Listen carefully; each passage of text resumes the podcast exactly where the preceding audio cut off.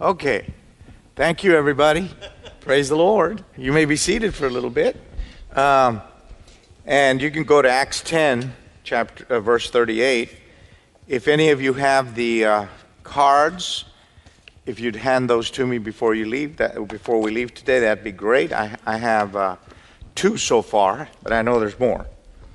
Um, Acts 10:38, as we begin, the Lord anointed Jesus with the power of the Holy Ghost to heal the sick, set the captives free, and deliver the oppressed.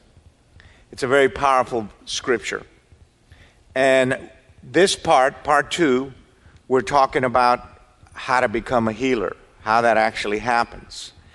So, because I have a lot of information, this is a 12 part series, which, if you want to get that, once again, you can go to my app on your app store, and it'll be up in the next two weeks. And that's 12 uh, hours of detailed teaching on this. And, and those CDs or those teachings are $2 a piece. So you can just download them right onto your uh, device, whatever your device may be. It'll just download right, right onto it. Praise the Lord. Okay? And that's the easiest way to get it and the most inexpensive. If you get the CDs, they're about $7 a piece. You, you want to do that, that's up to you. But, you know, downloading it is just so much cheaper. And you have all that information on there. And we have many other things on there like that as well. And are adding constantly. Uh, so, how to become a healer. This is a very important issue for your life. And so, uh, we covered a few things this morning. We covered about five or six things this morning wounds, hurts, bitterness, trauma, uh, painful memories, and I believe that was it. So, uh, and sick ideas. So we covered six things out of 15 things. Uh, so I'm not going to be able to go through all those and all that, but I will, like I said, if any of you are interested in doing the detailed uh, study that I recommend it so that you can become a full, total healer. Just remember that your happiness is at stake, in my personal opinion, of 46 years of doing this. That happiness is the fruit of you having supernatural powers to heal broken people. That is what's really going to make you complete and happy. Praise the Lord, because it's why you were created. It's why we're saved. And it's why you, uh, you know, should really, really work hard on this and follow it through and not take it lightly. The danger to this becoming a reality for you falls into several categories. One, false contentment. So once you're content with what you have, no matter what it is, your journey ends. So your journey ends at the point of contentment. Contentment makes you stop doing things and it makes you dwell in that contentment. So there's bad contentment, contentment that is not of the Holy Spirit and does not come from God. Most people in church have that. They have that false contentment. That's why they don't win souls. That's why they don't do what every Christian is supposed to do. That's why they skip church on a regular basis. That's why they don't have uh, mentoring in their life. That's why they don't read the Bible. If you go to Barna Research, which in Christian circles, Barna is one of the top researchers, you can find, and you can look it up there, that 80% of people that go to church don't have the same worldview that the Bible has. They get their world view from humanism and other philosophies and other ideas that actually don't come from the Bible. So, if everybody that was a Christian had the same ideas that the Bible has, then we would be the most powerful force on planet Earth. 50% of Christians think it's okay to have abortions, and the other 50% don't. Well, you'd have to read your Bible to see what God thinks, and then as a true Christian, you would, of course, conform to God's idea. Praise the Lord. And so Not all Christians believe that either. And only 17% of Christians actually believe that the Bible is God's written, given by God to man, inerrant Word of God. 17%. 17%. Uh, other statistics like that, which, like I said, you can confirm them by looking them up for yourself. But uh, when he describes, for example, he describes uh, what's the name he gives them? Engaged Bible readers. That's what he called them. And it says what the definition of an engaged Bible reader is that there. And the, the definition is a person who reads the Bible at least four times a year. Four times a year. Praise the Lord. So, when I'm talking about this tonight, you becoming a healer, I'm not talking about la la land or fairies or, you know, nymphs or some kind of twinkle, twinkle little star. I mean, I'm talking about the divine powers of God flowing out of you to heal and restore people's lives where you can have miracles following you around without having to be a minister of any kind. Just a normal believer with whatever job you have and whatever you do. This is the ideal and the highest thing we could have is everybody in the church being healers. That would be the most powerful thing and the most productive and the biggest blessing for the church. Praise the Lord. But we do have a sleeping church, and we also have a church that's in a Bible famine. And uh, that's a whole other message. But I just want everybody to, to get that in your heart. So we went over wounds, hurts, bitterness, trauma, sick ideas, and painful memories. Then uh, we and nightmares. So we have uh, personality healings, we have inner addictions, we have twisted desires, we have sexual abuse, we have betrayal, we have brokenheartedness, we have taking other people's hurts and wounds on yourself or people that you love that have been hurt by other people and you pick up that pain and take it into yourself. That happens a lot to a lot of us. Then there's the pain of failure. You failing someone you love breaks your heart. It breaks your heart when you love someone and fail them. That brings pain also. You got to be healed from all of those things. And then uh, shame and guilt and all the things that come with shame and guilt for the sins you've done that you're ashamed of and the sexual sins you've committed that you might be ashamed of, whatever those may be in whatever areas. Then there's a whole realm of pornography. Uh, and you can look this statistic up for yourself. So, almost 70% of Christian men are addicted to pornography, and almost 42% of women are addicted to pornography, and that's from the ages of six years old all the way into their 80s. So you have women that I've had purity conferences where I've had literally the stage full of people over 70 years old addicted to pornography and children six, seven, eight years old all over the place just repenting. And entire families father mother and all the children all addicted to it all at the same time because it just runs rampantly on their tv and there's no no monitoring and you know they don't get rid of it. It's just there. You can just turn to it and if the child's there alone, I mean, you know, they don't know. And so they're going to get, you know, trapped into things that are not a good thing for them. Praise the Lord. These things have to be healed in your life. Then you have demonic uh, presence that you actually have to be healed and delivered from. You have curses, you have iniquities which are in your DNA that you have to be healed of. You have the whole realm of witchcraft that you have to be healed from. Witchcraft being personality people who dominate you, bully you, intimidate you, control you, put blackmail on you, emotional blackmail, psychological blackmail, and blackmail you with threats, insinuations, and ultimatums. This is all witchcraft. And so all of this kind of stuff and control and manipulate people through their emotions, whether it's explosive emotions or self-pity or victimized or feeling unloved or accusing you, slandering, all things, telling you you don't love them, all the different things. All that is witchcraft. You have to be healed of these things as well. Praise God. I'm just going over it maybe to whet your appetite to understand there's a big, there's a lot for you to enter into that perhaps you haven't even touched the hem of the garment yet that maybe God wants you to have in your life. Praise the Lord. So, all of those things. Then you have people problems, uh, many, many things in that realm rejection, and then abandonment, and then loss. Loss is anything you've lost that's broken your heart. You got to get healed of that. It doesn't just go away on its own. Praise the Lord. Some things felt very deeply by some people, and they never recover all the way to their death. And so, that's not supposed to be that way for you and me who are believers and who actually believe that Jesus paid the price for us to be made totally whole from all damage.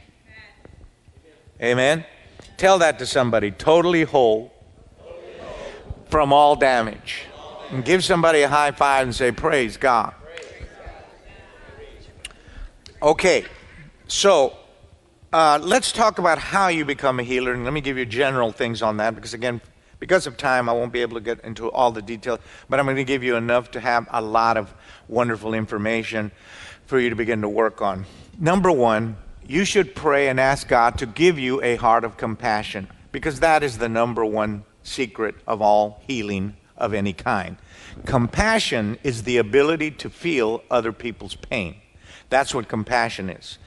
And you can never trust a person you, you, that doesn't feel your pain. So if you're in a relationship with a human being who does not feel your pain, they're going to then be the source of your pain sooner or later. So to be with a person who actually has compassion is to be in the presence of a medicine. People with compassion are medicine. Someone who is tender towards your feelings and aware of what you're going through and has compassion on you will reach out and do whatever it takes to get you healed. And that's what you want to ask God to give you is a heart of compassion. You either have it or you don't have it. Praise the Lord. Now, I'm going to say this, and it's going to sound very weird, but this is my observation. Most men don't have it naturally, and most women do have it naturally. That's my observation. Okay? However, most women who have it naturally and don't find uh, divine results from it get wounded by the rejection of their efforts to help somebody. And so then they stop doing it. Men, because basically men are shallow, they like shallow. They don't like getting too deep because deep hurts, and they just avoid it. And they like friends that are shallow or that have a specific area of conversations that they have. For example, around fishing we're fishing buddies. We talk about fishing all day long, and we never have conversations about anything. We're baseball buddies. We're football buddies. We're, we're truck buddies. We're whatever. And they can have long term relationships for all of eternity because no, none of those men are ever going to stop and say, How you doing? How's your heart? These are not conversations that happen between normal men. We don't walk up to each other and say, How's your heart doing, brother? How, are no, I don't ask Jack those questions. I say, Have you been lifting weights? You look really big. He goes, Yeah, yeah, I've been doing that. Praise the Lord. Do you understand what I'm saying? It's not that it's bad or that it's not. It's just the makeup of it, two individuals. And, and, and some of that is of God and some of it, some of it is not. For example, it, it helps if you have an over emotional wife to be stable solid, and not too emotional as the husband. Because the secret of marriage is to not do crazy at the same time. that is the absolute truth. Somebody has to have their head on straight while the other person is losing their mind. And there's nothing wrong with that. But it doesn't make for very deep and intimate relationships. But it does work as far as keeping the boat from turning over or burning the house down. If two people do crazy at the same time, then the world is going to end. Because nobody knows what to do. How do you stop two crazy people? It's pretty much over with. And then that role is sometimes switched. Sometimes the man is the highly emotional person, highly this, highly that. It's very rare, but it does happen. And then the woman's very solid, very stable, very strong. Get your act together, dude. Be a man. Not good, not necessarily good or bad, it's just life. So, but remember compassions. Two, if you're going to become a healer, you're going to need supernatural help, which will require two things. One is fasting, two is pinpointing the gifts you actually want and asking God for those gifts, which I'll outline many of those tonight. Three, pray in the Holy Spirit a lot. Spend a lot of time praying in the Holy Spirit because what that does is it sharpens your spirit man. Remember that you have a body, a soul, and a spirit. So here's basically, in a nutshell, how, how it works. Whoever you are here tonight, you are ruled by either your body, your body ruled means that you are a person who literally lives their life based on their physical appetites your physical appetites and the things that come from your body, the urges, appetites, hungers, lusts, wants of your physical body rule your life. So that brings a lot of judgment into your life. A lot of judgment. Because with all of those wants and desires and urges and impulses, you're defying the path of light and have to walk in darkness because your body is not under the control of the Holy Spirit. When it is in charge, it is under the control of your Adamic nature. Two, you have soul dominated people who are ruled by their mind, will, and emotions. Those three things dominate their life, and that's what rules them, and they make their choices from those three realms. You have very few people who are ruled by the, their spirit, which is what you're supposed to be ruled by, which is your conscience, intuition, and communion with God. So those three levels should dominate the soul and dominate the body. When your spirit dominates your soul and dominates your spirit, you make the right choices, you live the right life, and you end up having the right experiences because you're being led by the Holy Spirit because your spirit is stronger than your mind, will, and emotions, and stronger than your body, appetites, lusts, wants, desires, urges, addictions, and all of those kind of things.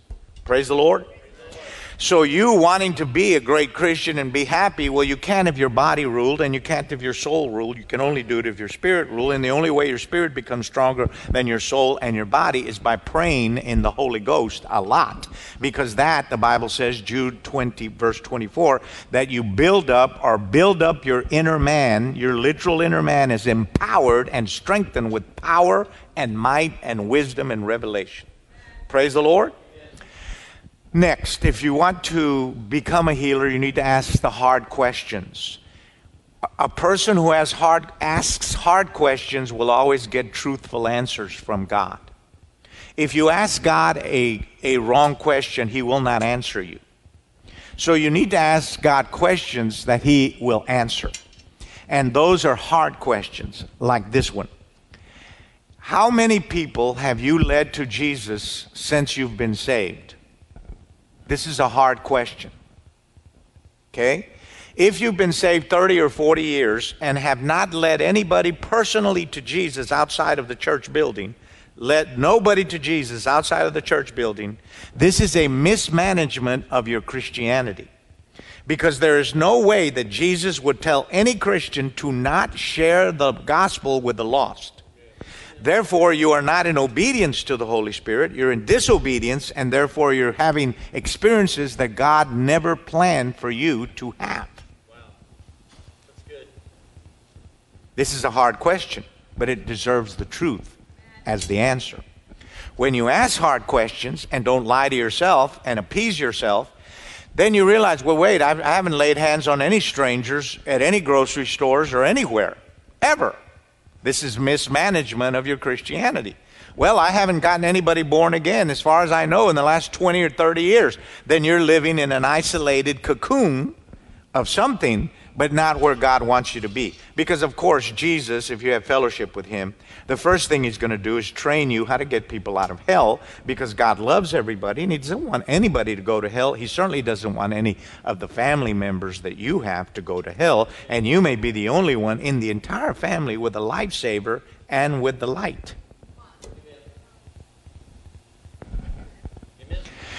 Now, you can reject what I said because it makes you feel bad or convicted or wow, something, I mean, I mismanaged. Yes, you did. You mismanaged it. You got to just be honest. Christianity doesn't work for people that lie to themselves. You have to be honest with the answers and say, I have mismanaged my walk with God because I am not leading anybody to Jesus. I don't care about him. I'm never going to talk to him. I don't want to have anything to do with him. I'm intimidated by everybody. No, you have a spirit of cowardice. That's all. You're just a coward and you need to get delivered by the Holy Spirit. So He gives you boldness enough to love a human, enough to get rejected by that human if necessary. But let me tell you that I have not been rejected ever, not one single time when I have spoken to anybody out of love and compassion. Not one single time. I've never had anybody tell, tell me, don't talk to me about that. Be quiet. Leave me alone. Never. Not one time. And I talk to people every week. At the airport, on the airplane, everywhere I go, I feel the urge, I approach them. I whisper normally because I have found out that if you whisper and don't make a scene, it's much easier for a person to believe you care about them rather than you're putting on some kind of show. And so when I lead people to Jesus, I normally just grab their hand and, and don't even close my eyes. I keep them open and I say, just follow me in this prayer. Just like that. And some of them will fall on their knees. Some of them will whisper. Some of them will just start crying. Some of them will break down, all in public. I'm the one that's embarrassed. on planes, I've done this so many times. And, you know, sometimes you're just sitting in the plane, you look over and you realize this is a minnow. A minnow is somebody you can catch very easily. They just require a question. Would you like to go to heaven, ma'am, when you die?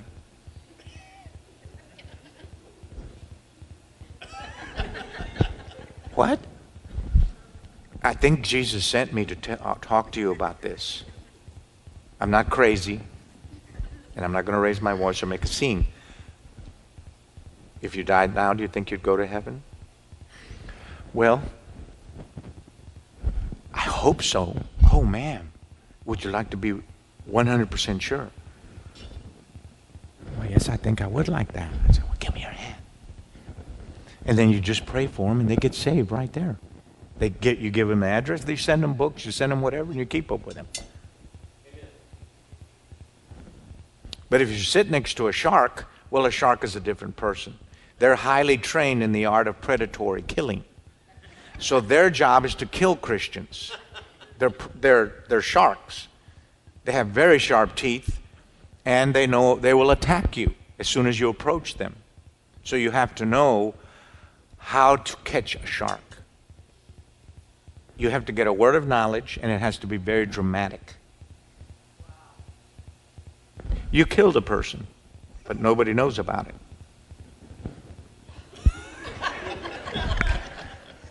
You're having an affair right now. Things of this nature. Now, if you're not brave enough to take a chance on the voice of God, then you'll never know if it's the voice of God. But to become a healer, you have to be brave. You cannot be a coward. Cowards never do anything. And that's what most Christians are today cowards.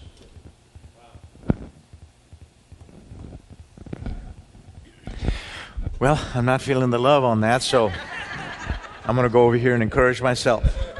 Way to go, Brother Ivan. Praise God. That was awesome. Uh, you're freaking people out, brother. Praise God. You're in Texas. People are packing. So, there's many other things as well. You have to purge yourself of selfishness. You have to change the routine and direction and focus of your life. These are all important things. You have to learn the power of the victories of Calvary and what Jesus did. And these are just a few. There's many, many more, but those are a few things. If you just did those, you would activate many of the gifts of the Holy Spirit that are either buried inside you tonight or you don't have that God wants you to have. Praise the Lord. Let's go over what a healer is very quick. So I'm giving you three parts now on part two. So, a healer, number one. So, a healer is a hospital. So say that out loud I am a hospital. So you are a potential hospital for people to check into. Now, you don't want to be the kind of person that when they check into the hospital, they find out they checked into an insane asylum. right? You don't want to be that kind of Christian. They, they get near you and they go crazy because you're crazy. So remember what I said this morning a sick thing cannot heal a sick thing. So you have to go to Jesus in prayer and say, God, I, I want to get healed of all these, all these issues because I want to heal people through my life. I want to be a healer. It's the purpose of my existence. Okay? And of course, the greatest curse you can have is laziness. Laziness and indifference. Those are the big curses. Indifference is I don't care. Whatever happens to anybody, I'm getting mine. That's a curse. It's a very terrible curse. Laziness is just being too lazy to do anything about anything and just going back to dead routines and watching TV till you die while you eat. These are curses. Not wrong to watch TV, not wrong to eat. But when you don't, but when it steals from you your sacred time that God has given you to develop your gifts, then it becomes a curse to your life. And of course, most homes are now 95% dominated by their TV. 95%.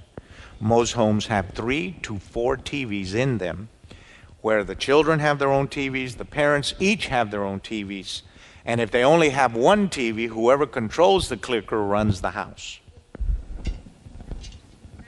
That's who the boss is of the house. Whoever runs that, that clicker, they're the boss.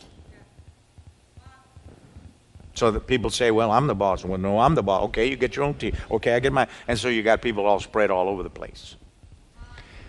You don't have to like what I'm saying, but I'm just telling you the truth, and I love you. And I love you. I love you. I care about you, but I'm telling you the truth.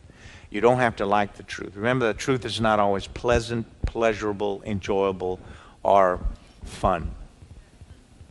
A dentist may tell you, I need to do a root canal. Well, that's terrible news you don't want to hear. But he says if you don't, it's going to spread to your whole mouth, and I'm going to take all your teeth out. Do the root canal. But you still hate him. Nobody loves dentists. Praise the Lord. So think about that. For God to make you a healer and to empower you and to give you the powers of the Holy Spirit, there are certain positions you must place yourself in. You must go to church on a regular basis because there's an anointing you only get from going to church. You don't get it anywhere else. Only church can give you the corporate anointing of healing.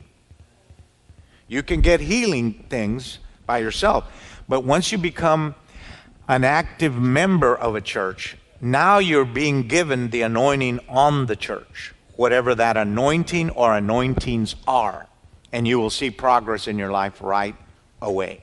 Amen. Praise the Lord. So a healer is a hospital. Everybody said, I am a hospital, not an insane asylum. Okay, you are a cure. Say it out loud. I'm a cure. This is what you are as a healer. You cure things. You're not supposed to be a disease. And some people that are called Christians are diseases. You get around them and get sick. These are really messed up people who do not surrender to the Holy Spirit. So say it I am a cure, not a disease. I am a divine appointment. Praise God. They, when they meet you, they're meeting a divine appointment. Their divine appointment is you. You are their divine appointment for that day. They may not know it, and this is not a matter of arrogance or pride. It's a matter of revelation based on destiny. So you say, Okay, everybody I meet today, I'm their divine appointment. And so while you're you meet, meeting people, you realize what do you want me to do? What is the strategy here, God? What is it that how do I reach this soul? Do I have access to that soul? Do I have a way of getting to the the root of that soul? Because in many cases, because of the circumstances, that will not be possible. Okay, I had to do jury duty. There's 120 people in the room, but no one's allowed to talk, so I couldn't do anything. I couldn't say anything, I couldn't ask questions, nothing. But then when I got in my little group of 20 people, and they assigned me two or three uh, people connected to my specific whatever, then all of a sudden everything starts coming out. People are weeping and crying, and all kinds of stuff is happening because the Holy Spirit just paired me with the right people. And the girl on my left had been uh, molested many times, and the girl on my right uh, had had a miscarriage or something like that. And everything that happened in that whole scenario just m- put everything. And then they found out I was a pastor, and they were all shocked because I was not dressed like a pastor. I had, you know, workout clothes, and my hair was not combed, and it was everywhere. And they said, Wow, you're a preacher? You look like a truck driver or something. so I combed my hair and everything, and praise the Lord. And then when the, the attorneys are asking me questions, I got to preach the entire gospel to everybody because of the questions they were asking me. So I had like 20, 30 people wanting to talk to me. I've never heard anything like that. That's the most beautiful thing. Because I got to tell them about rescuing orphans because the case was a, uh, the, the, the case happened to be a human trafficking case. Where the, the, the, the couple in the case, the man got 40 years and the, the woman got 30 years.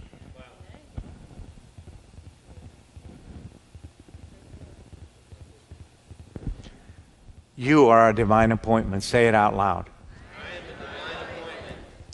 Praise God. You're not people's disaster, hurricane, volcano, or tornado. People shouldn't see you coming and have to pray in tongues. Say, oh my gosh, here they come. That should, that should not happen. Right? People should not be afraid of you. Okay, if people are afraid of you, you probably have witchcraft on you. Nobody should be afraid of you. There's no being afraid of you. That's not Christianity. No, no, no, no, no. No, no, no, no, no. No afraid of you. Do you hear what I'm saying? Harmless as a dove, wise as a serpent.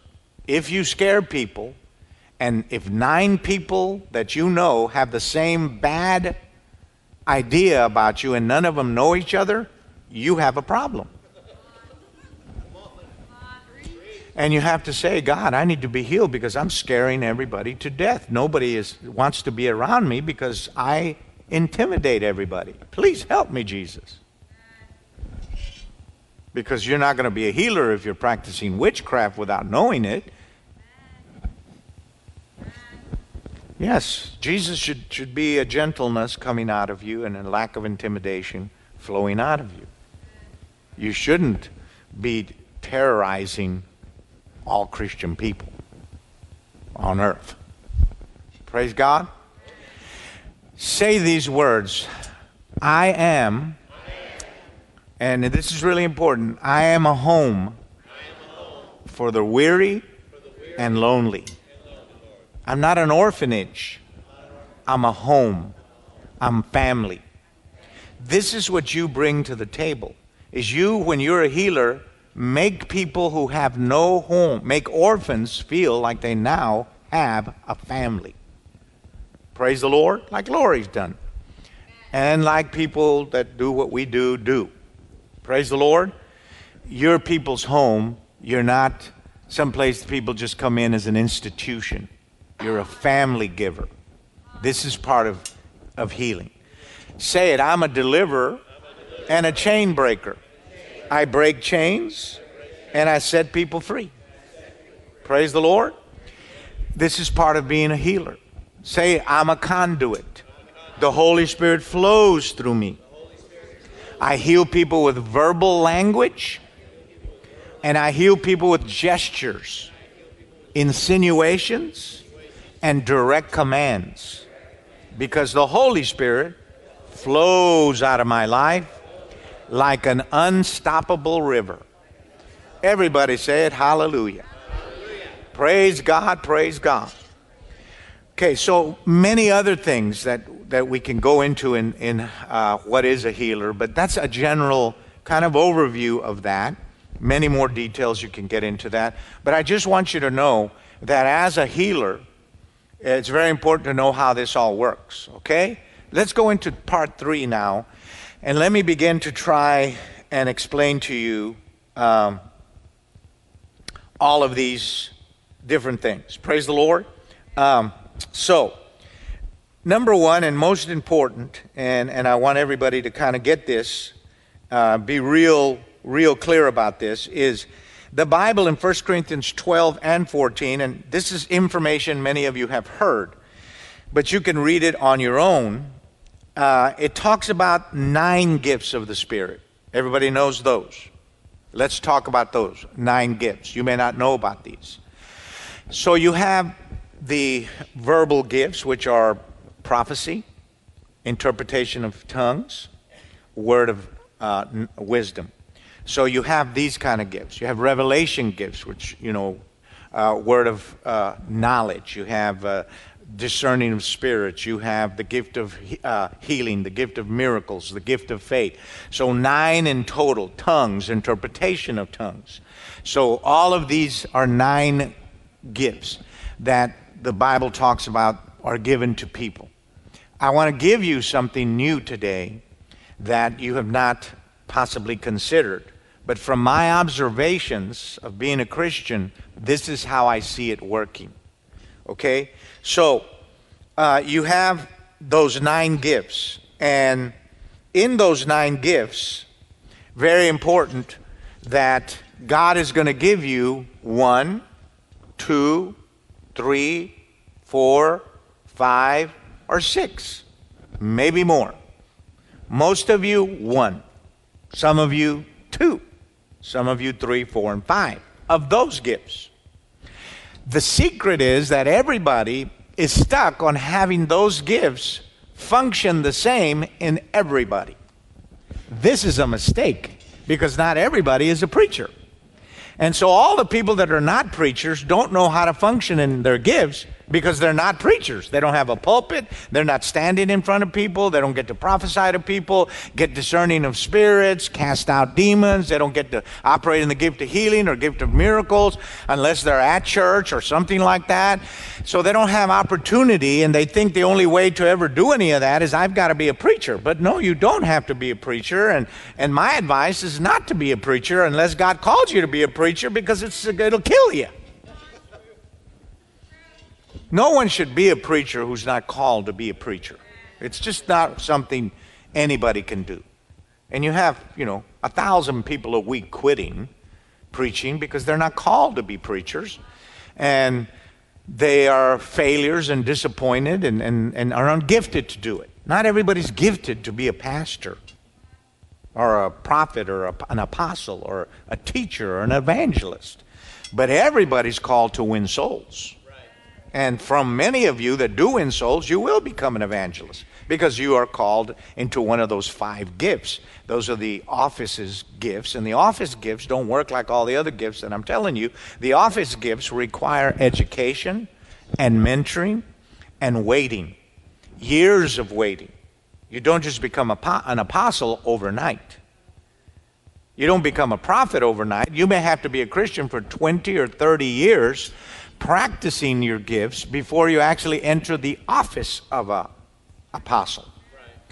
Pastoring, many people start pastoring at all kinds of ages. They're associate pastors. I know many father and son teams and things like that. They start young, they're raised up, they're mentored, they become that.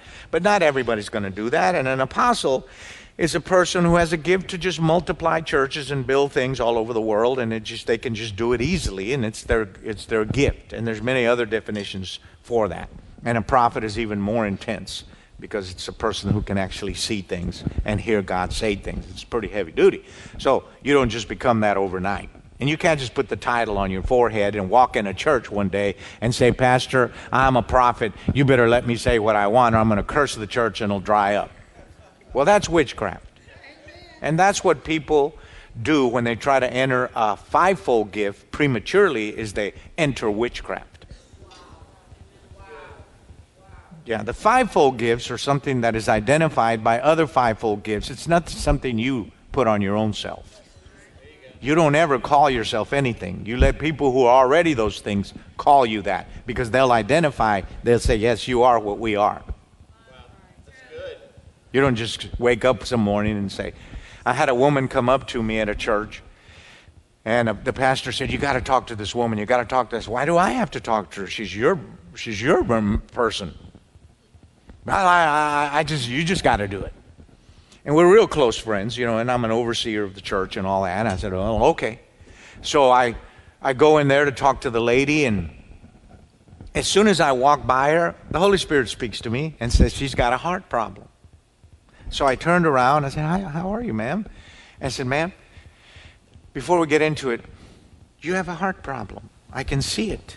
And she goes, What? I said, Yes, ma'am, you have a heart problem. She says, Yeah, I just got from, back from the doctor two days ago, and I've got all these issues with my heart I didn't know about.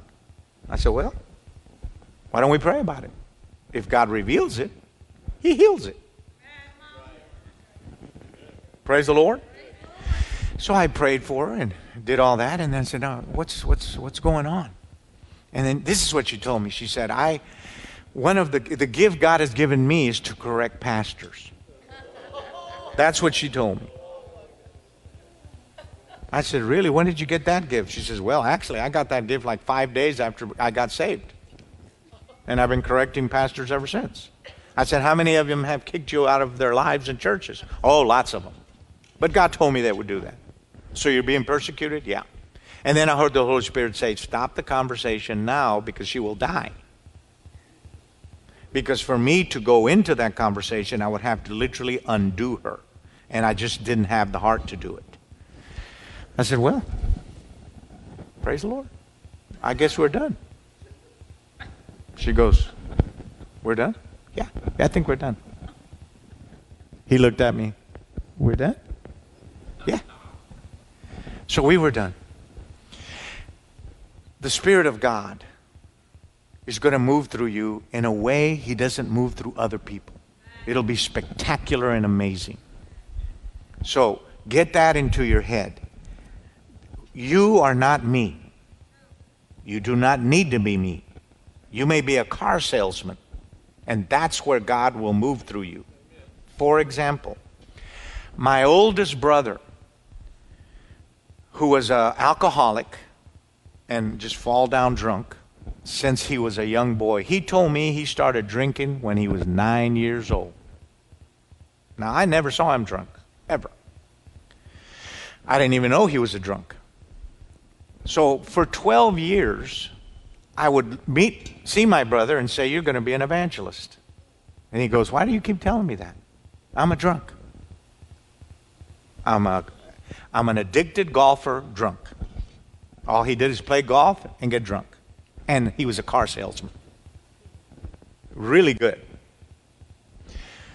So I tell him that for years. One night, after 12 years, one night I get a phone call, 2, 3 in the morning, whatever it was, and I wasn't too happy about it. And I said, I said, what? To whoever it was. I didn't even know who it was. I just wasn't happy that they called me at 2 or 3 in the morning. I thought that was very selfish and insensitive. I said, What? And I heard his voice on the other side. He said, It's me. I said, Why are you calling me at 2 or 3 in the morning? He said, Because I couldn't sleep. I was watching TV and I was watched this. There was a preacher on there named Shamrock. I said, Shamrock? You mean Schambach? Yeah, yeah, yeah, him screams, yells, says crazy stuff. Yeah. Well, I did it. I said, You did what?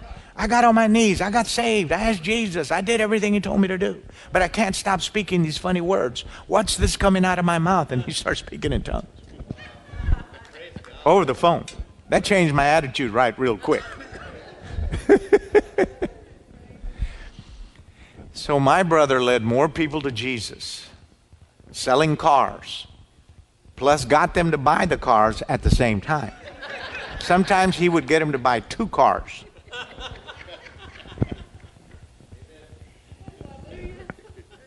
We'd be at a restaurant, and he would just stand up and start going table to table, hugging people, smiling, greeting people. You need Jesus in your life. That's what's going to make you happy. And they'd go, Oh, Okay, because they knew him from selling cars, and he'd been in the same town all his life. So he just knew everybody. My mother had a clothing store for women. She worked there since she was 17 years old. She gets saved and doesn't go out preaching or doing anything. No. All the women would come to her, and while she's dressing them in the dressing room, they'd say, Why are you so happy? She says, Because my son told me about Jesus Christ and what he did for me, how he died for me, and my sins are all gone, and I'm free, and I'm, I, I sleep better, and I do all that. And they go, Really? What, what, what did you have to do? While they're changing clothes. We're talking Jewish women. We're talking every kind of lost person that you can imagine. All kinds of women went in there, and she did it for years and years and years and years. So there's no excuse for you not to be amazing. Amen. Praise the Lord. And well, I'm just at home with my children. Well, just believe God that He'll bring you somebody or do whatever you got to do with those children and make them world changers. Praise the Lord. But you got something. You got something to offer. Amen. Okay, so in in these things that we're talking about, uh, a beautiful scripture, Matthew 10 8, cure the sick, raise the dead, cleanse the leper, drive out demons. Freely without pay you have received, freely without charge give. That's the general call to all of us that we're supposed to be healers. Praise the Lord. Now, let's go into the last part of types of healers so you can get an idea. We have the nine gifts of the Spirit. You have those? You got that? found in chapter 12 and 14. You can read about them there. Okay? You have prophecy, you have word of wisdom, you have word of knowledge, you have tongues, you have interpretation of tongues, you have um, faith, you have healing, and you have miracles, you have tongues, and tongues are not the same as the baptism of the Holy Spirit. The baptism of the Holy Spirit anyone can have and you have a prayer language. The gift of tongues is many languages, not just one, but many. Praise the Lord. So that's how you know you have that gift, and some people have it. I happen to be one of them, but that's gifts that you that you have, and so you can pray or prophesy in many different languages, many, many, many, many, many, many different languages, and so you get interpretations for those things as well. This convinces the lost that there is a God and He works supernaturally. Well, the word of knowledge is very powerful because if you can tell people what's going on in their life, this is very powerful. Word of wisdom is amazing because it solves any unsolvable problem with one phrase. An example is Jesus. They bring the woman caught in adultery, and the law was very clear. If you catch a woman in adultery, you have to stone her. So all the Pharisees had their rocks in their hands to stone her and him. When he said, Don't do it, they were going to stone him for blasphemy. But word of wisdom said to him, Let him who is without sin cast the first stone. Now he puts it back on them because they have to, in order to kill him and kill her, they have to say they're sinless. And to say you're sinless, only God is sinless, is blasphemy, and they would get stoned. Do you see that? That's called the word of wisdom. Praise the Lord. Prophecy at many levels of prophecy. You have you have that. You have you know uh, the gift of faith, which is supernatural. You can believe God for anything. You have the gift of healing, which is uh, you lay hands on people and they get healed within a period of time, immediately or slowly or over a period of time. And then you have the gift of miracles, which is instantaneous recovery right on the spot, no waiting at all, whatever the problem is. Amen. Praise God. Amen then you have to determine for yourself which one of the nine gifts you're going to ask God to give you tonight before I lay hands on you. Be greedy is my advice. That's my advice. Be greedy.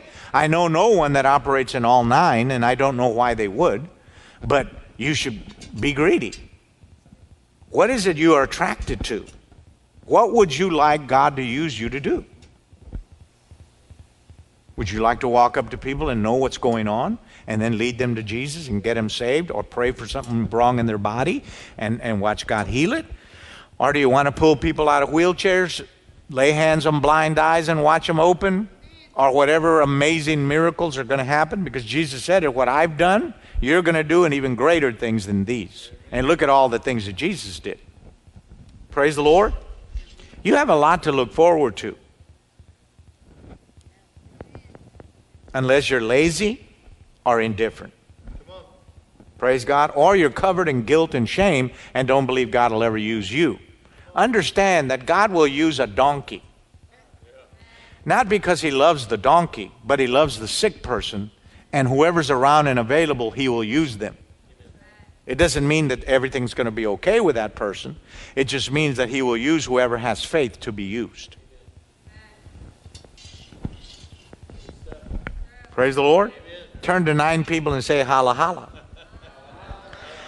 Give somebody a high five and say, man, God is talking to you. Say, God is talking to you. Let's go through many different healing lives. So you have the healing gifts, now you have the healing lives. These are lives you can live where one of those or several of those gifts are implanted into that area. I gave you the hospitality healer. I gave you the personality healer. I gave you the entrepreneur healer. I gave you the singing healer, so on and so forth. Praise the Lord. Now, there have been cases where little children, for example, will start singing a song and everybody lost will get saved. Because God put inside of the little child, in their voice, He put the healing gift or the salvation gift or the gift of evangelism in their voice. So when people hear them sing, they want to get saved. Wow. They don't know why they want to get saved, they just know they do. For example, Darlene Zschech, when she was leading Hillsong, when she sang, everybody just wanted to worship God because it was one of her life healing gifts is to lead worship. Many people can lead worship and you will fall asleep. But when a person has a gift in their worship leading, it literally opens heaven and you just go to heaven. You can have a healing gift in playing music just playing an instrument will heal people. Phil Driscoll can play the trumpet, and all kinds of healings and miracles take place. There are many great musicians. You can go to any orchestra or symphony and hear them, but you're not going to get healed of cancer or blind eyes or brokenheartedness. But if a person plays an instrument with great skill, plus they have the gifts of healing or miracles or, or whatever else is in there, and that music comes, well, the notes go into your body and begin to heal it and repair you. And people have been known to walk out of wheelchairs while people were playing an instrument because of the healing power in the instrument. Praise the Lord. What if you're a nurse? Well, that's a tremendous opportunity. A tremendous opportunity because you don't even have to ask permission from the people. Amen. You can actually pray for people to get healed, and they get healed and don't know how they got healed. But you were in the room and prayed for them, and they got healed. Are you going to ask them? Do you have a, a, minister? Do you want us to bring a minister? Oh, no, uh, yeah, I go to this church. oh, so you're a Christian? Yeah, I'm a Christian. Well, you want me to pray for you? Yeah, I want you to pray for me. Okay, boom. Praise the Lord. I went to a hospital. A lady calls me. I didn't know her well. Uh, and she said, I'd like you to come to the hospital and pray for my husband. He's in a coma and he's been in it for three days, and they told me he's never coming out. He's going to die. He's got fourth stage cancer or whatever. I go to the hospital. I pray for the gentleman. Felt nothing. Nothing whatsoever. Nothing dramatic. The bed didn't shake. The man didn't wake up. I didn't feel the power of God. Nothing. I went home. I get a call the next morning, a frantic woman screaming and yelling. I said, Well, who are you? Well, you prayed for my husband last night. I said, I know. He woke up this morning. He had a dream, and in the dream, Jesus told him, You need to wake up and get saved. Because you're going to hell if you don't. So they had been married for 30 something years. And the Lord had promised her that he, he would get saved and they would live together as Christians. So he wakes up, gets saved, gets healed, totally healed, walks out of the hospital with the wife, and then they live another however many years 10, 20, whatever it was as husband and wife Christians. Praise the Lord. Look at three people and say, holla, holla. I'm in a church. I look at a woman, and the Holy Ghost speaks to me about the woman. And I say, Ma'am, over there, would you stand up? I said, Ma'am, you've been trying to have a child for 10 years and you haven't been doing it. Get pregnant now. Nine months later, she had a baby. I dedicated that baby. That's happened almost 200 times now.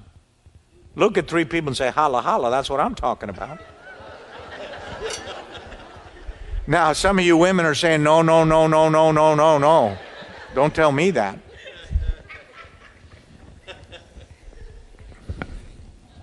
I call a couple up. I said, hey, how many kids do you have?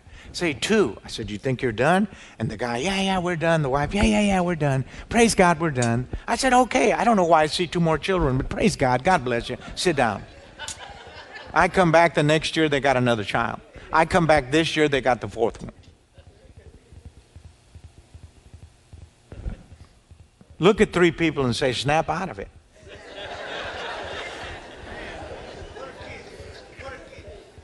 Jesus is amazing. I'm in a church. I, I, don't know anybody, and I saw a woman in the back, and I said, Ma'am, over there, would you stand up? I said, Ma'am, I don't know you, do I? Did we have a conversation? I said, I'm just hearing you've got fourth stage cancer. She's weeping while I'm talking. I said, Ma'am, you're healed. I left. I came back the next year. A woman walks up to me, says, Do you remember me? I said, No, ma'am, I don't remember you. I don't know you. Yeah, you called me out, said I had fourth stage cancer. I said, No, I don't remember. Yeah, I'm totally healed, completely healed. She said, I, I had test after test after test after test because my doctors did not believe it. Test after test after test. When it was all said and done, I had eight doctors. I got them all in there and I said, Would you sign this affidavit that I am no longer sick? They said, Yes, we will. And would you write on there how that happened. Whatever you think it is. They have a name for like miracles now. They don't call them miracles. They call them some other name. It's like a medical name that they've invented for when they when people get healed and just walk out and, and they don't know what to say.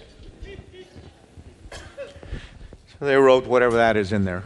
And then they, she said, Now, can I have permission from the administrator? She went and talked to him. Can I have permission to talk to any, any patients that are terminal?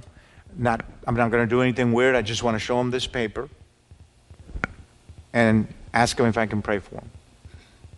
So she goes in there, and over a period of time, 30, 40, 50 people, whatever it is, get saved. I don't know how many got healed. She didn't tell me that, but, but that opened the door. Think about that in your life. Think about how many things in your life are boring and how much more exciting your life can be if you will just believe that God can give you the supernatural gifts and powers of His Holy Spirit. Amen. Praise the Lord. Amen. Let's go over some things. So, you have the prayer gifts. There are actual gifts that will heal people of prayer. You have general prayer, which is you just go over there and pray for a person, and God gives you that gift of praying for people. You're never going to preach, you just go pray for people. It's your gift. And you love doing it. And many people get healed, and nobody ever knows your name.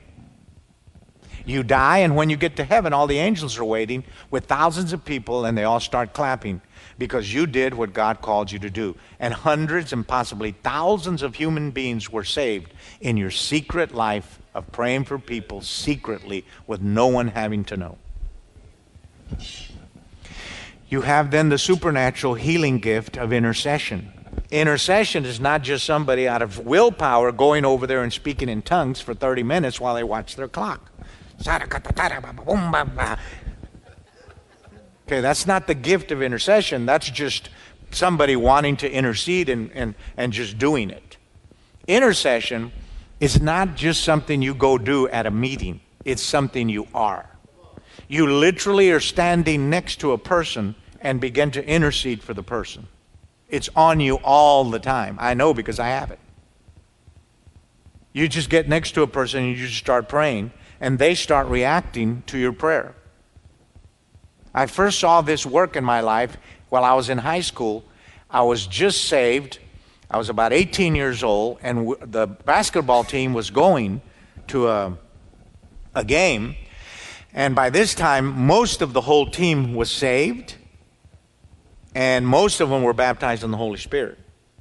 On the football team, not the basketball team. The basketball team, uh, this I was just we were just starting this, and the fella in front of me uh, started acting like he was sick. And so the spirit of intercession came on me. I put my hand on him and I started praying in the Holy Ghost out loud, and everybody could hear me. And he starts throwing up getting delivered on the on the on the bus. He gets totally healed right on the spot. He said, "Wow, I feel better." And he starts cussing because he's not saved. But that man within a month got saved and is saved today. I just saw him in January served God all these years, tells that story to everybody, says it changed my entire destiny and life. I am a man of God today because of that prayer that went through my body. I could actually feel it going through my body. Intercession. Praise the Lord. You may have the gift of prayer that allows you to get on your knees and, and you just start seeing pictures of people's faces. This is a very deep intercession. And you do this in private at home. And it's very powerful. Then there are many other levels of that as well, but because of time, I'm just trying to cover a variety of things. Praise God. So um, then you have the paymaster's gift. A paymaster is a person given the gift to make money and pay off pe- people's debts. Paymasters are what every church needs and all ministries need. People who are in the church who have money, whose job it is to pay off debts that's what their gift is.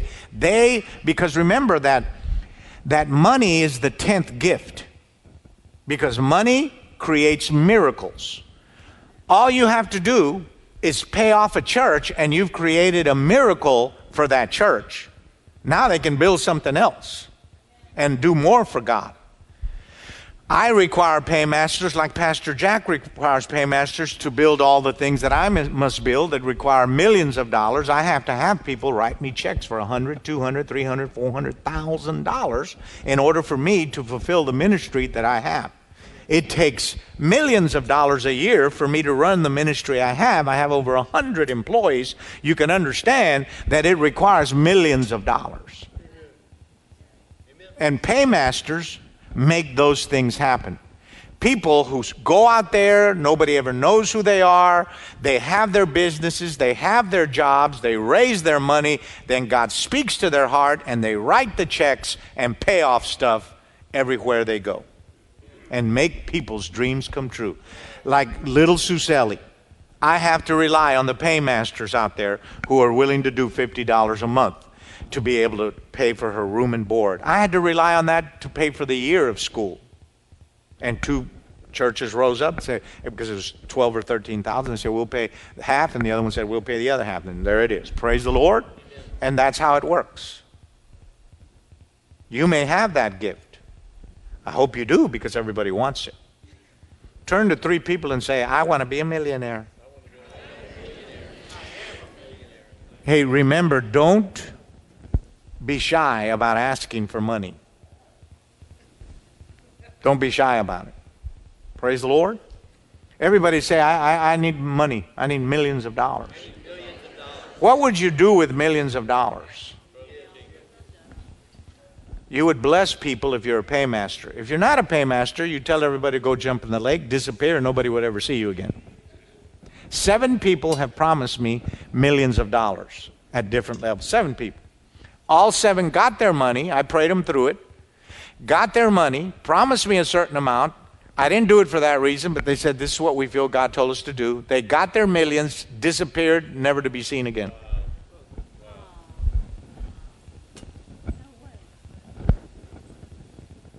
Haven't seen him to this day.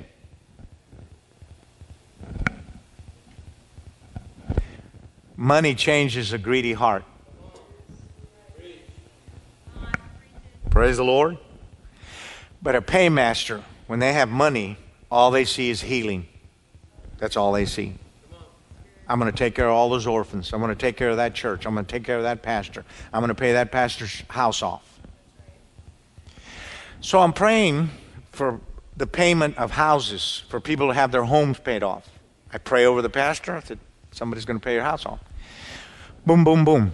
I come back the next year. He says, Ivan, we're having dinner. He says, a man came up to me and um, he didn't pay my house off. He gave me a house.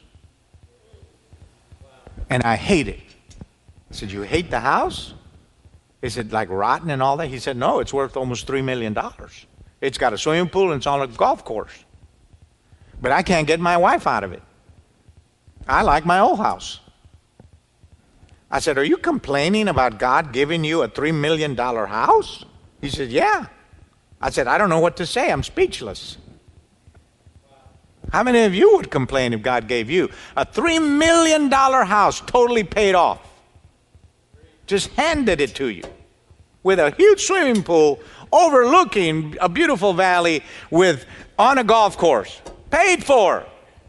And you don't like it because you like your old house. And your wife says, I ain't leaving. That's what she told him. She told me that. I ain't getting I ain't leaving. You go live over there if you want. I'm living over here. God blessed us, and I've been praying for this our whole marriage. And she's in the pool all day long. She says, I never get out. Give somebody a high five and say, I want that gift.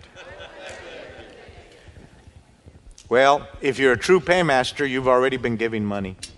Even if you don't have it, you give it because that's what a paymaster does. Greedy people don't even tithe. Greedy people never tithe. Praise the Lord.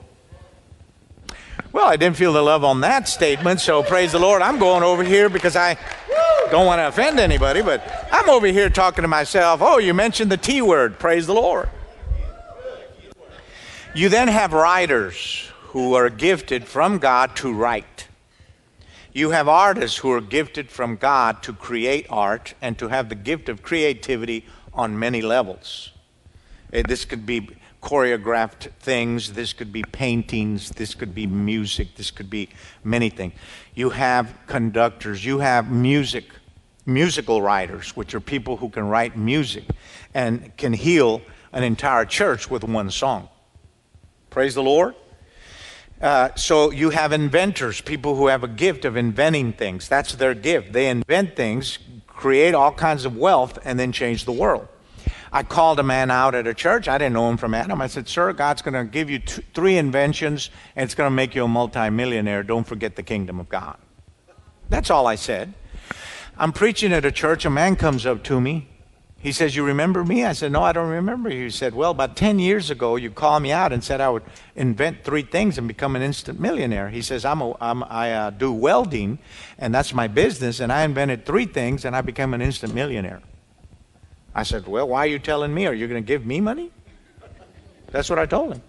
He said, Yeah, I'm going to give you money. I said, Hallelujah. That's what I'm talking about. If I have something to do with it, I also have the right to claim some of the blessing, and there's nothing wrong with that. When Pastor Jack preaches to you year after year after year, as he will till he's, what, 100 years old, he'll be preaching up here. He, he should have a right to have all his life blessed, which it is. It's all blessed. He doesn't owe anybody anything and all those kind of things.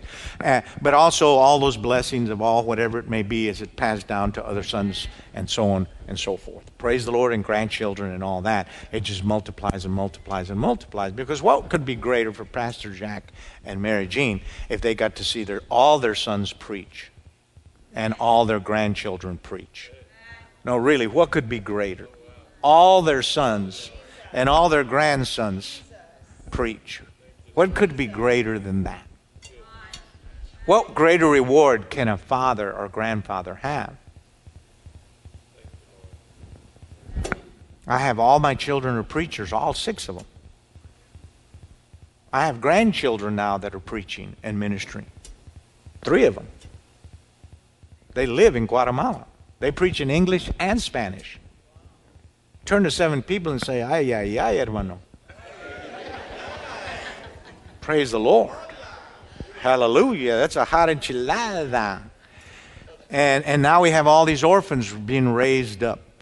Praise God. So don't think that when you give $50, it's no big deal and you decide not to keep giving it. No, don't do that. Stay faithful to your $10, $20, $30 because people like me, depend on all of those kind of things. Praise God. Inventors, some of you might do that. Praise God. Then you have verbal healers, which are people that heal through language. Some people know how to talk to people, and when they talk to them, they heal them. You have then proclaimers or preachers, people that can get behind a pulpit, open everybody up, pour God inside, and get supernatural results from it. You have people that have a preaching gift to win souls. Some people, preachers, cannot win souls for their whole life. They can't do it. But other preachers, it's like butter. Other pre- preachers can teach and they can change the entire course of your life by those things. This verbal gift. Then there's verbal healers, which people that heal people through language. They know how to repair the damage of verbal abuse.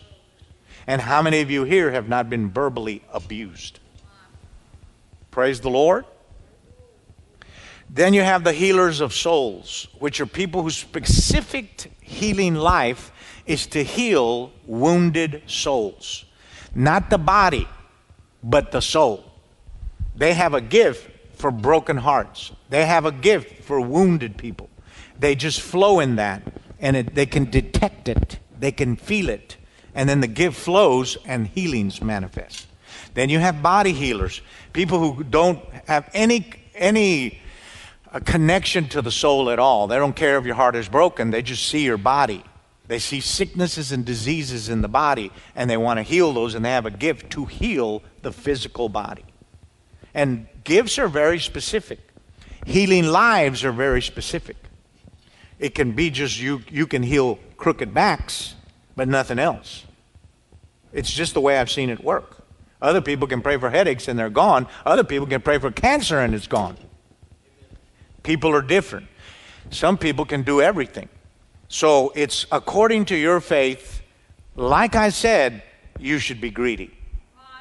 Amen. Praise God. Amen. Just ask God to give you everything. Amen? Amen? Then you have people whose specific gift is the deliverance of demonic oppression. They have deliverance gifts. They can detect demons around people, go over there and loose them and set them free. They can walk into a home and detect demon spirits in the home and cast them out of the house and heal the house. They can detect them on children. They can detect them on women. They can detect them on other things. Through the gift of discerning of spirits, they have that gift inside of them and they can discern the presence of evil spirits and they can discern the presence of angels and the presence of the Holy Spirit in the multiple manifestations the Holy Spirit would appear. For example, a person with that gift could say, The spirit of worship is here. Let's keep worshiping. Or there's a gift of prophecy here. Let's begin to prophesy. Or there's the gift of miracles. Let's walk in miracles now. Or there's a gift of comfort here. Let's begin to comfort those that are wounded. This is a gift. It's the gift of discernment, the ability to discern bad spirits and good spirits, both. It's a very powerful gift, and you should ask God for it. Because some of you are living in a house with demons. There are demons in your house right now. Here are the three ways you can know there are demons in your house. One, you have nightmares. Two, your children have nightmares. This is the presence of demonic activity in the home. You may have moved into that home with a demonic activity already present. But it's your job to clean the house. And you do that by taking oil anoint all the windows and all the doors, and then command all the evil spirits to leave, and plead the blood of Jesus on the entire house and every room, every door, every window. Put the blood of Jesus on everything and say, No demons are welcome here. Get out of this house. And then invite the Holy Spirit to come and control the atmosphere of your home.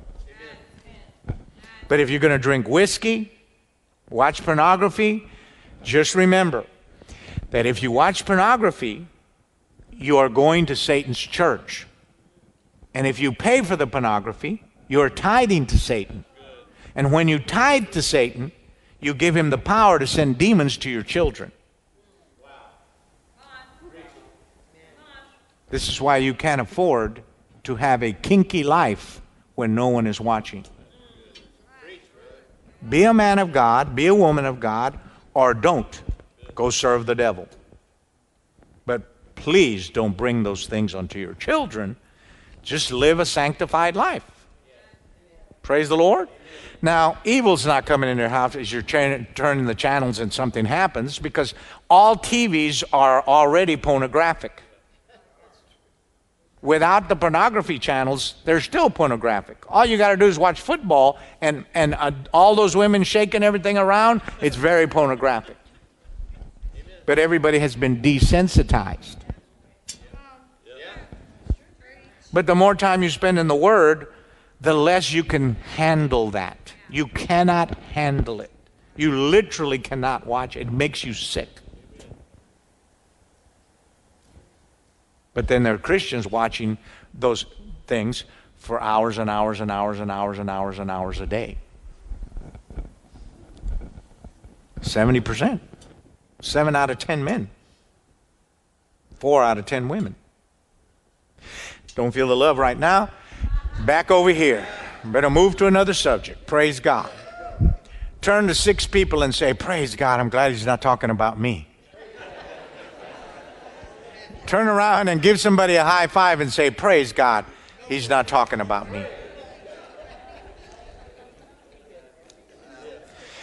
Then you have the, he- the love healer, which their healing life is the life of love. They have so much love that just, they're so anointed with love that they just get near you and you start forgiving everybody.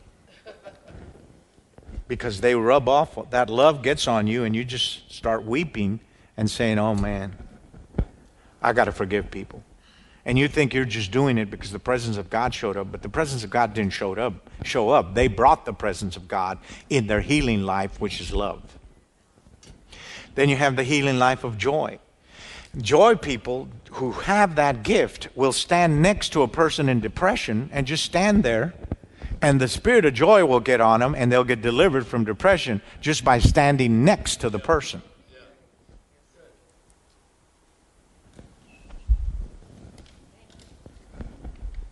And it's very hard to have that gift while you're on drugs.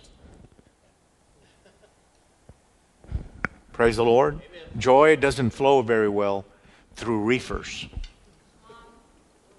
or cocaine or heroin or Prozac. You, you've got to remember that these are places that God's going to gift you to go tonight. Amen. Praise God. I'm almost done, and then I'll pray for you and lay hands on you. And it won't take a long time to do it, but remember, faith touches faith, then a miracle is born. And I touch you knowing that I'm doing three things imparting gifts to you, calling gifts out of you, and releasing gifts that are buried inside you. Amen. Praise God. Amen. You've got to do the, the work. And that's not a word a lot of Christians like, but really, if you don't work, you don't eat. And it's the same in Christianity. If you don't work, you don't experience. It's the way it is you reap what you sow. Praise the Lord. All right, look at two people and just shake them. Just grab them and shake them and say, snap out of it. Then you have the healer of orphans. What their healing life is to children, especially orphan children. They're not happy with anyone else, just orphans. That's their healing life. They get around orphans and they flourish. You have people that get around widows and flourish. They just love widows and the elderly, and that's where they're at it. That's where they feel at home, and that's where the gifts work. They work with widows. Praise the Lord. Uh, then you have people who best give works when they're feeding the poor. That's what they're called to do. They're called to feed the poor, to give food to people that are starving to death. Then you have the gift of dreaming and dreams. And these are people who go to sleep, God speaks to them about people, and then they call them up and said, I had this dream. Does it mean anything to you? And the people start weeping and crying. Yeah, I had that dream three days ago. Well, here's what it means, and here's what's going to happen. And boom. Amen. Praise God. Look at three people and say, That's what I'm talking about. I need some Holy Ghost stuff. Then you have people who heal businesses. Their gift is to heal sick businesses. They'll go to somebody's business that's failing, pray over it, heal it, and the business turns around. And that's their gift. When you locate a person like that, if you have a, a, business and it's not going good, you want those people to go pray for your business because whatever they touch will prosper. And you want that prosperity on your, on your business. Praise God. It's a great gift to have. Then you have education gifts, which are teachers of all kinds teachers in, in public schools, teachers in Christian schools, teachers in churches, teachers anywhere about anything that teach with God, for God, through God to, to re- make people recover. Some people have the gift of educating other people, and you need to have that gift. Then there's the gift of counseling. You need people who, my wife has this, my daughters have this. They sit for hundreds of hours with these children hundreds of hours of prayer, hundreds of hours of listening and count, hundreds of hours. And I tell them, there is no way on this earth I can do it. I cannot do that. I have no gift and I have no grace for it. I can do this. But to sit there for hours and hours, child after child after child after child, I'm ashamed to say it, but I just don't have the grace to do it. But my wife and daughters, that's what they do. They start at 6 in the morning sometimes and will go till 2 in the morning. I've seen, her, seen them do it so many times and they're refreshed by it. But the rest of us, we're dying. What are you talking? Unless it's what you're gifted to do and your gifts flow through it. Then, like Jesus said at the well, he says, you, I, I have water you don't know about. I have food you don't know about to do my Father's will feeds me. And that's what it's like when you find the healing life that God has given you. Praise the Lord. There's a healing gift of rescuing, and all you want to do is just rescue people, all people, any people. And you thrive to do, you just go around looking for people that need rescuing. Now, this is a dangerous gift, especially because my wife has this gift. It's very dangerous because you may not know who's going to end up at your house. You come home and say, oh, yeah, they're going to be staying with us. They're going to be staying with us? Hallelujah, Jesus. Praise God. We have six children. Two of them are adopted. Two boys that were the nephews of my wife. They're the, the biological children of her twin brother. And so when they were very little, let's say four and five, four, five, and six, whatever, she came home one day from a court case where her brother was getting divorced for the third time. And she said, God told me today he was going to give us those boys. I said, He's going to give us those boys? When? I don't know. So I said, and she said, But I'm telling you, so when it happens, you won't freak out and say no. So years go by. Years go by. I come home one day, and there's one of the boys. He's about 13 or 14 or something like that. I said, What's he doing here? Well, they, he's ours. What are you talking about? Yeah, he, he dropped him off and gave us gave him to us. Remember what I told you? That's what I did. I just started crying because I knew what this meant for me. It meant a life of a thousand deaths.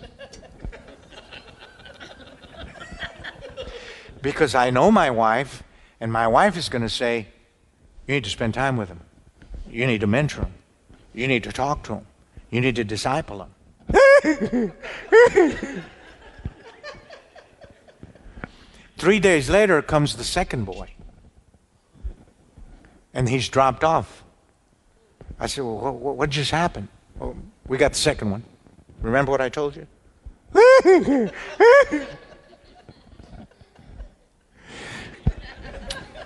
it took me one year to get in the spirit of love. One year. I faked it for one year. And I mean faked it good. But I faked it. And then the Holy Spirit said, You are their father. And I said, Oh God. And everything changed inside me. He said, These are orphans, and you rescue orphans. That's your calling. Now do it. I said, Yes, sir. I'm so sorry a whole year. I mean, I was kind of rough on you. so I repented. But praise the Lord, now they're a big blessing to, the, to us and to the family and all that, and they're just like my children. You know, it's a miracle. But, you know, when God will shove you into places that you don't even know you can go, your gift makes room for you, or your gift makes a room for you. A gifted person with a gift, take a pastor. A pastor with a huge gift never stops growing and is never happy until they grow into the size of their gift. If their gift says, I need 10,000 people, that pastor will never be happy till he has 10,000 people. Some giftless preachers can be happy with 20 people in their living room. They just want their bills paid because they have no gift. You will never go to where your destiny is without the gifts. And that's what you're about to get. Amen. Praise the Lord.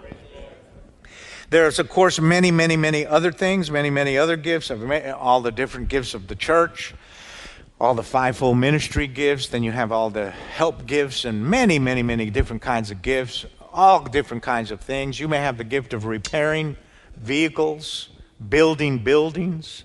Do you know that I have built buildings all over planet Earth. Since I was 19 years old, I have built churches and given them away, orphanages and given them away. I'm not boasting, but I don't build. My anointing is to, the, to bring the spirit of building on other people. So I bring all these men and women from all over the world. They travel with me, and we go into jungle villages. We go in there, and then God will heal someone in the village and then the entire village gets saved, and we, we build them a church for 500 people. When they started with 12, and now they have 500 in the church and another 300 standing outside. And that has happened many times. But I'm going to tell you the truth. If I get on a piece of property and, I, and, and, God tells me this is your property, I want you to build, if I get on it and stand there, buildings are going to start flying up. I've done it all over the world. The money comes in like a river. I searched for a piece of land in Guatemala to build the orphanage we have there. For six months, one week out of every month, all I do every day is just look at property, look at property, look at. When I found the property, and and and um, uh, Jack's been there, and and um, uh, brother Jack, have you been? No, you you you haven't been there. Praise the Lord. Okay, well, but anyway, uh, it's beautiful, beautiful piece of property, and uh, so I, I was standing there and I was looking over this valley, and the Holy Spirit says, Here I can heal children. So then it was about 10 acres or whatever it was, I don't know, something like that. And uh, I asked the person what it was, how much it was, and it was $120,000. Well, I didn't have $5 for that. By the next day, I had $120,000. The next day. I just picked up the phone, called all my preacher friends, and said, I need you to give me $5,000 because I'm going to build this. Oh, okay. I need you to give me $5,000 because I'm going to build this. I need you to give me $5,000. And they all, none, not one of them said no. They all said, yay, yay, yay, yay, yay. Boom, we bought the land, and boom, the buildings are up, and boom.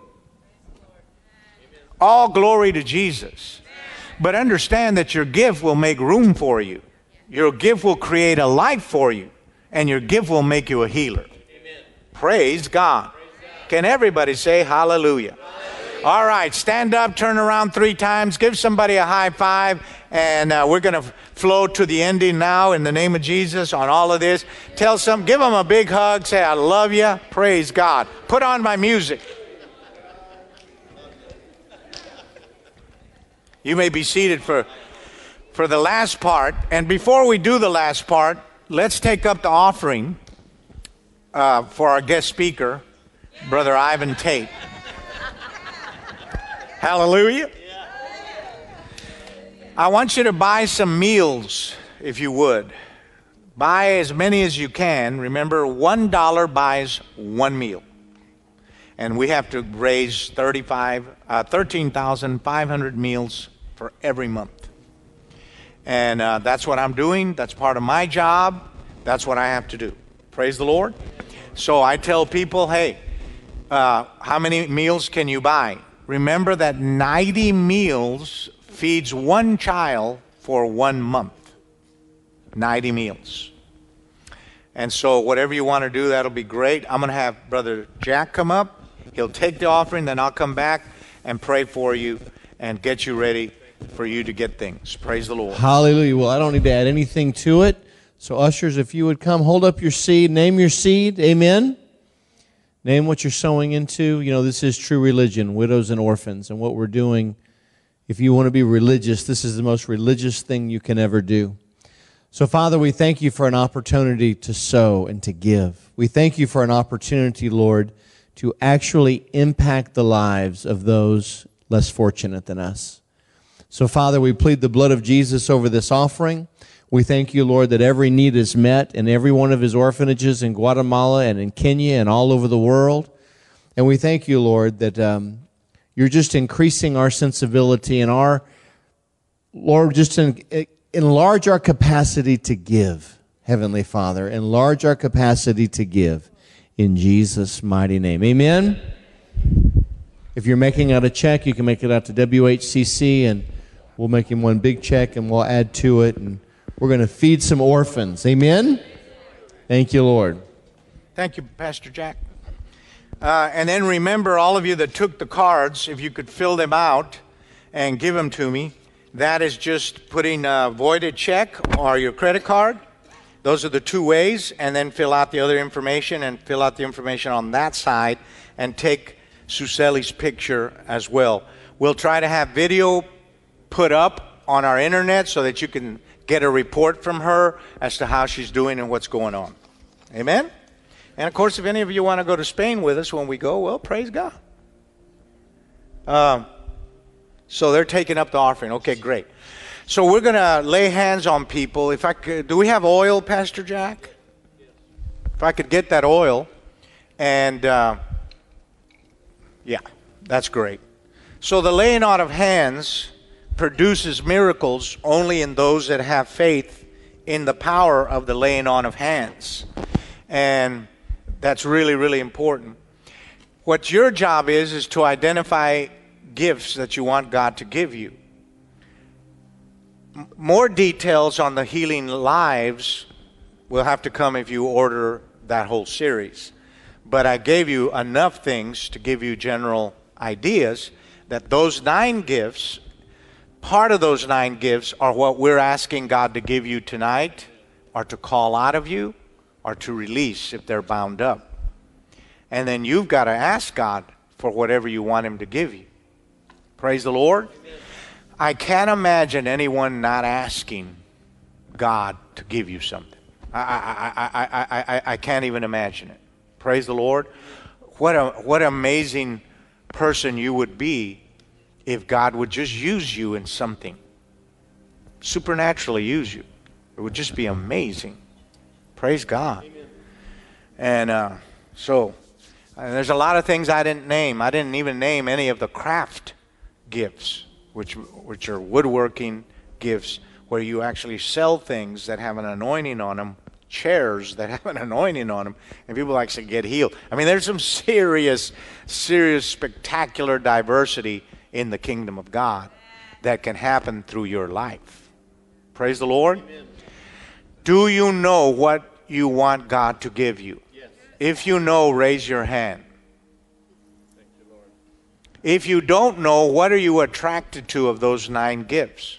Prophecy, uh, word of knowledge, word of wisdom, tongues, interpretation of tongues, uh, faith, healing, miracles, discerning of spirits. These are very powerful things. And ask God because he wants to give you, remember, it's his pleasure to give you the kingdom. Praise the Lord. So let's begin with this section over here. You're just going to walk by. Uh, don't stop unless I stop you. And then I'm going to anoint you with oil.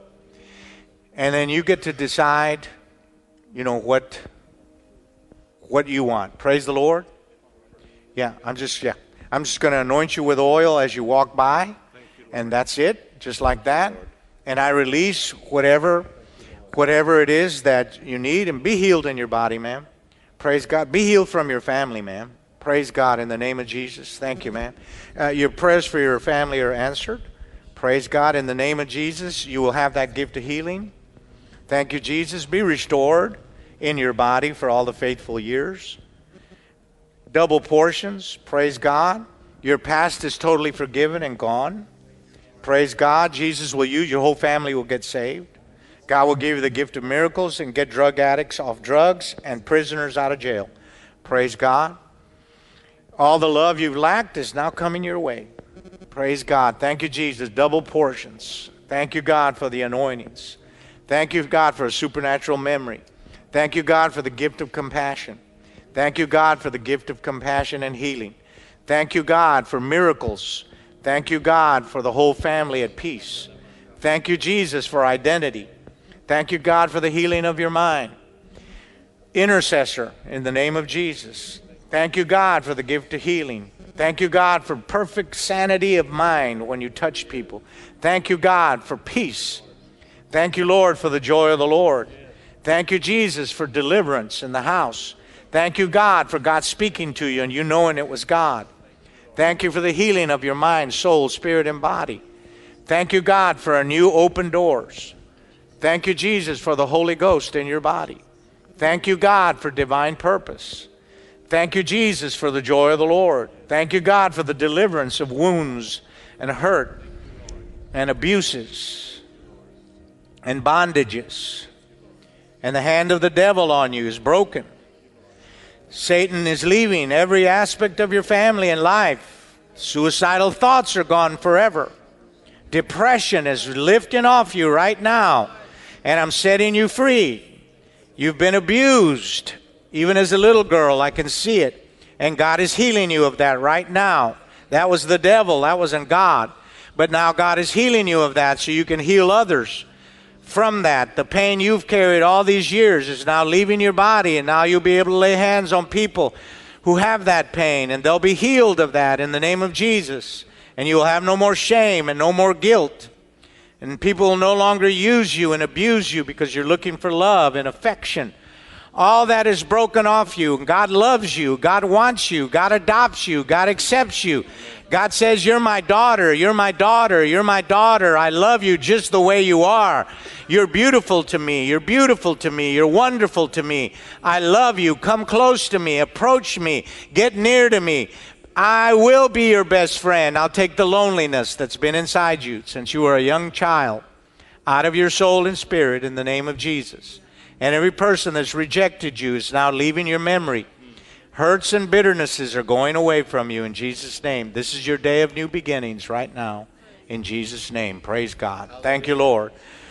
Thank you, Jesus. Supernatural open doors right there and windows. Thank you, God. Evangelist of God to win many souls and approach people who other people are afraid to approach. Praise God. Thank you, Jesus. Answered prayers. Thank you, God, for a mind that is totally well. The stress that's on your body is leaving you right now. That heavy stress, that big weight that is on you, the concerns you have, all the different things that you've been feeling that you can't even talk to people about. Jesus Christ is healing you of that right now. He loves you right now and He cares for you. You're not going down the same road you've been going. Your emotional momentum is about to change inside of you, a song will be born that has been dead for many years. Life will be born, joy will be born, singing will be born, lightness will be born, dancing will be born, and the things you rely on chemically will be broken off you, and you'll live your life by the presence of the Holy Spirit and the Spirit of God, for I'm making you a healer of rejected women, unloved women, unwanted women that'll come to your house and meet the Savior. And you'll baptize them in the Holy Ghost. And you will no longer be controlled by any person and their behavior. You'll be happy with Jesus. He's the center of your joy. Everybody else in the world could reject you and you'll still be happy. This is the power and strength that God has given you, and you'll pass it on to your family in Jesus' name. Amen. Praise God. Be anointed. You're a great artist and great creator. Be anointed by God in the name of Jesus with many creative gifts. Much success financially in the name of Jesus. and the heart of healing. Thank you, Lord, for compassion. Thank you, Jesus. Thank you, God, for that miracle. Thank you, Lord, for that blessing in the name of Jesus. Thank you, God, for the spirit of life that death leaves everywhere you walk into. Thank you, Jesus, for recovery. Thank you, Lord, for the Spirit of the Lord upon you, for the prison doors of your personality to be healed and open right now, for everything that encompasses you that is not of the Holy Spirit is leaving and breaking, and Jesus is entering in with an army of soldiers to protect you, to deliver you, and to set you free, and to give you freedom. For you have had trauma and shock, and you have had tragedies of life, and many things have happened to you as a young child, growing up as a teenager, and many things in your adult life that you cannot answer, you cannot figure out, Fear has gripped your soul and spirit, and we drive it out of you today in the name of Jesus. There will be a free person. The cage is open, and you can fly out in Jesus' name. Praise God. Intercessor, miracle worker, and the gift of miracles. Praise God. The blessing of God. Thank you, Jesus. You won't be poor, and poverty is broken, and you'll have the money you need to live the life you want and a heart of compassion and the fear of the Lord will be upon you. Expect many changes of body, soul, and spirit over the next seven years. Praise God. Obey God when He tells you, and you will prosper and have success. Thank you, God, for the anointing of the Holy Ghost. I see a very strong warrior. You are a warrior woman.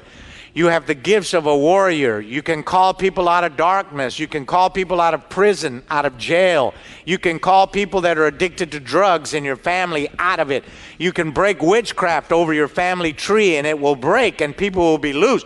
People will hear my voice and pay attention to the sound of my voice and you will have the power to do it in the name of Jesus. And do not allow any person to put you in any bondage or limit you. You have no limits. You are free to be the woman I've created you to be, to be the mighty warrior that I've created you to be. Tear the devil's kingdom to pieces, rip it to shreds with your prophetic gift and the anointing of the Holy Ghost that's in your mouth. When you speak, I will hear and I will do it and make it happen in the name of Jesus. Do not look back, for the wolves are there, the snakes are there, the tragedies are there. Look ahead. There I am. My arms are open wide. I welcome you to a new life. Now make all the right choices, make all the right adjustments, and live the life I've called you to live. In Jesus' name, I will be with you. Praise God. Thank you, Jesus. Praise God. God is calling you to a higher place, one you've never walked in before. But you must take the steps and go up there. Come up higher, my son. Come up to a place you've never been before in character, in thinking, in emotions, in lifestyle, in everything. Rise up. You are a man of the sword, and I will give you a sword that the devil cannot withstand or break. It is two edged. One side to keep you in line, and one side to cut the head off of your enemies. I'll prosper you when you do this. In Jesus' name. Praise God. Thank you, Lord, for the blessings of God. Thank you, Lord, for the healing of God in your body. Thank you, God, for the healing of God in your body. Thank you, God, for the people you've been praying for. Thank you, God, for a mighty preacher, a prophet of God. Thank you for the anointing of the Holy Spirit. Thank you, Jesus, for the life of God. Thank you for a prophet, God, of God, a mighty man of valor and a great servant of the Lord all the days of his life. Thank you for Lori, a woman of God that is uh, uh, respected and honored in heaven, Lori. Everybody in heaven knows your name. The angels clap when they think about you because of your pure heart. You're a servant and a handmaiden of God in heaven. God loves the sound of your voice.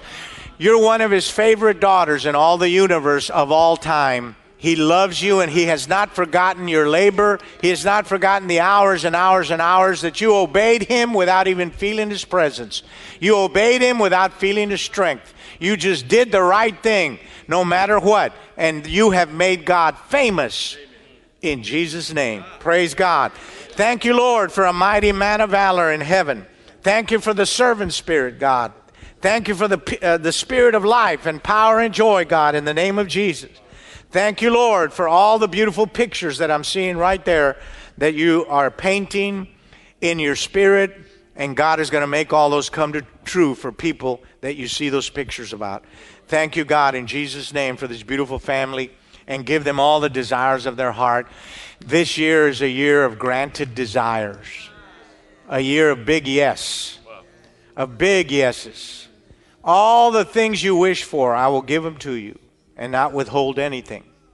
For it is my joy to give it to you. I'll not restrain myself. I'll not minister towards you with closed hands, but with open hands. And everything in my hands you can have. Thank you, Lord. Give them all those things, Jesus.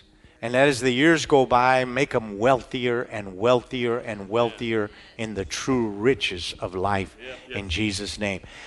Everybody say, I receive that for myself. Praise God. I bless you with the spirit of wisdom and the spirit of joy, the spirit of love and kindness in the name of Jesus. Praise God. Thank you, Lord. Everybody lift your hands and say, Praise God. It is 8.04. I am done, and there's Pastor Jack. Praise God. Thank you, Lord.